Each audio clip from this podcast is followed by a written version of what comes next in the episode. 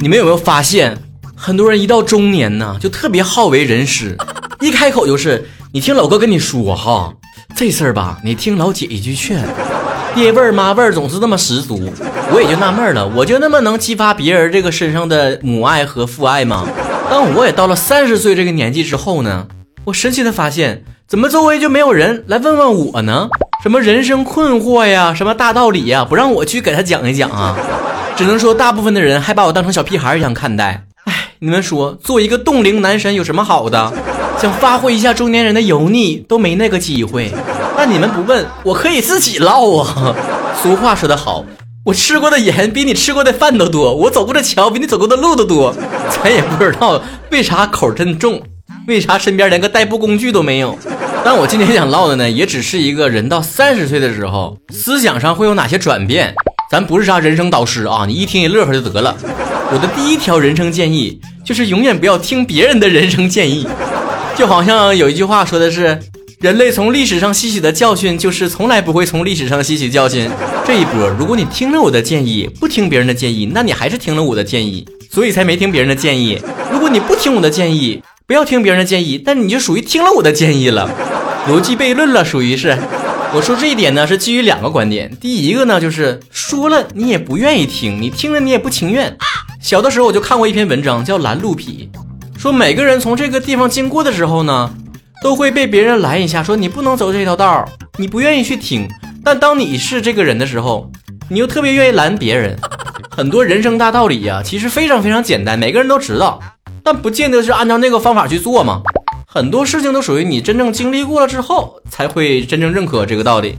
拦着也没用，你非得到前面，哎，看到那道死了，真施工呢，那挖掘机轰隆隆的，这废土爆洋的搁这挖呢，你才能合这个味儿。哎呀，他说对呀，确实不能走这条道啊。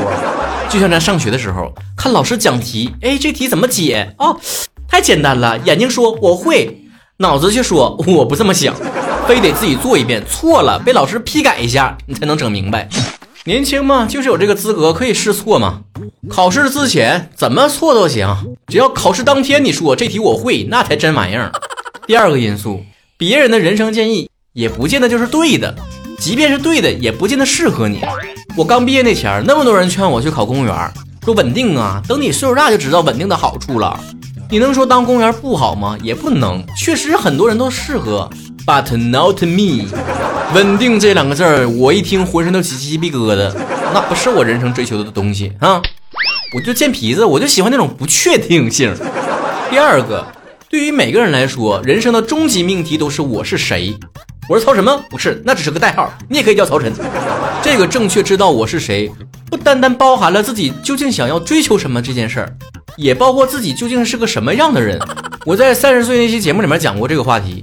人最难接受的就是自己其实是个平庸的人，谁都想成为人上人，且确定自己可以做到。这少不了望子成龙、望女成凤的父母从小对你的洗脑。但毕竟这个世界上人上人是少数啊，那谁都是人上人，那还有人上人吗？没了那个分母分子还有意义吗？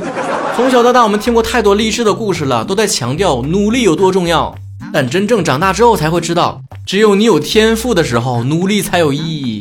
我就再努力的练习篮球，我也没有办法成为姚明，海拔就不允许。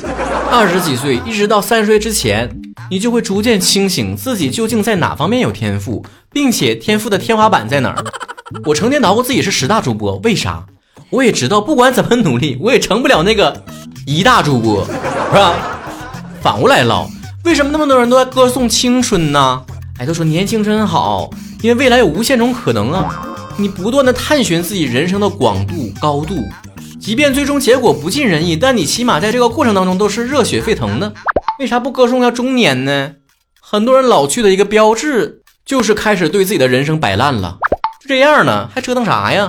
找差不多的不膈应的人结婚，生个孩子，干个能养活自己的工作。什么人生理想啊，什么尝试啊，那都是年轻人小孩在讲的事儿。咱也不是说安稳的人生不好。如果你追求的就是安稳的人生，那你就实现了自己的理想。如果你觉得啊，三十岁了，我这个人生之门已经对我关闭了，那是你强行关闭了自己的青春。等我到三十岁呢，心里面也就咯噔一下，哎呀，没实现童年时候幻想，三十岁就成家立业，成为富豪的那个小小目标是吧？那失望也就是一阵子吧。想发歌那就唱呗，想出小说写呗，想弄个啥证考呗学。很多朋友都说那是你单身，咱也是纳了闷儿了。那单身要是那么好，你们找什么对象啊？不知道的还以为结了婚之后就得关到一个暗无天日的集中营，你啥事都不能干呢。你想做什么，有人拦着你吗？你想说带小孩很辛苦，上班很辛苦很累。我想问哪个朋友圈里面大半夜十一点晒酒瓶子的不是你啊？不要结交太多的酒肉朋友，这是我第三条建议。我刚上班那前儿吧，就特别喜欢结交各种好朋友，是吧？攀关系啊，搭人情啊。今天老弟就在你面前喝死在这儿了，明天咱俩就是有福同享、有难同当的异父异母的亲兄弟了。我几乎从二十五岁之后就再也没有参加过这种局，包括那些跟你在工作当中认识的人，不管先前怎么显示出两肋插刀的义气。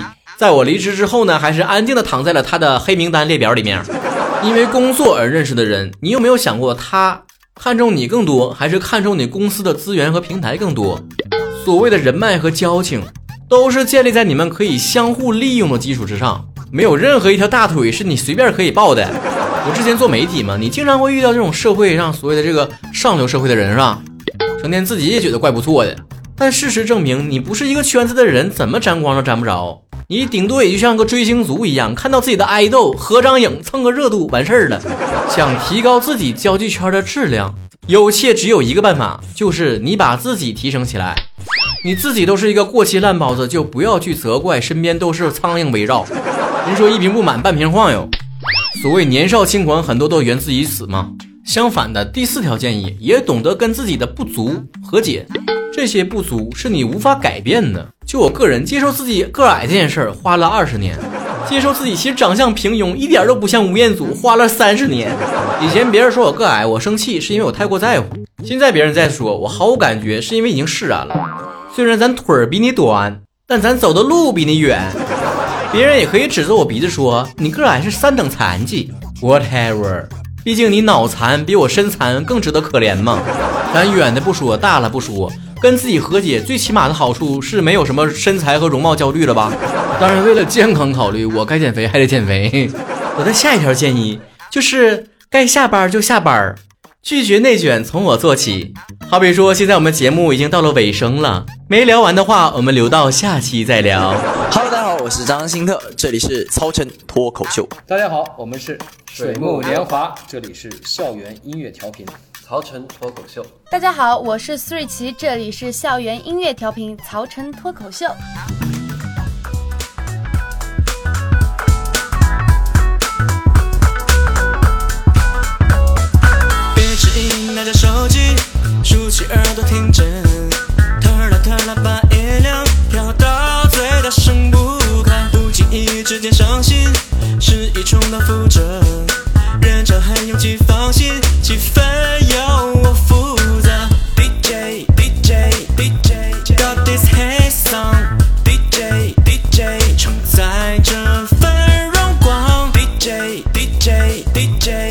我的中央，你的血液开始发烫，大声呐喊，不开心没发火，有我在，你不会寂寞。方圆几百里，没人比我更有梦。今夜太阳永不会落，有你在，幸福在重播。为了余生，过来承包你。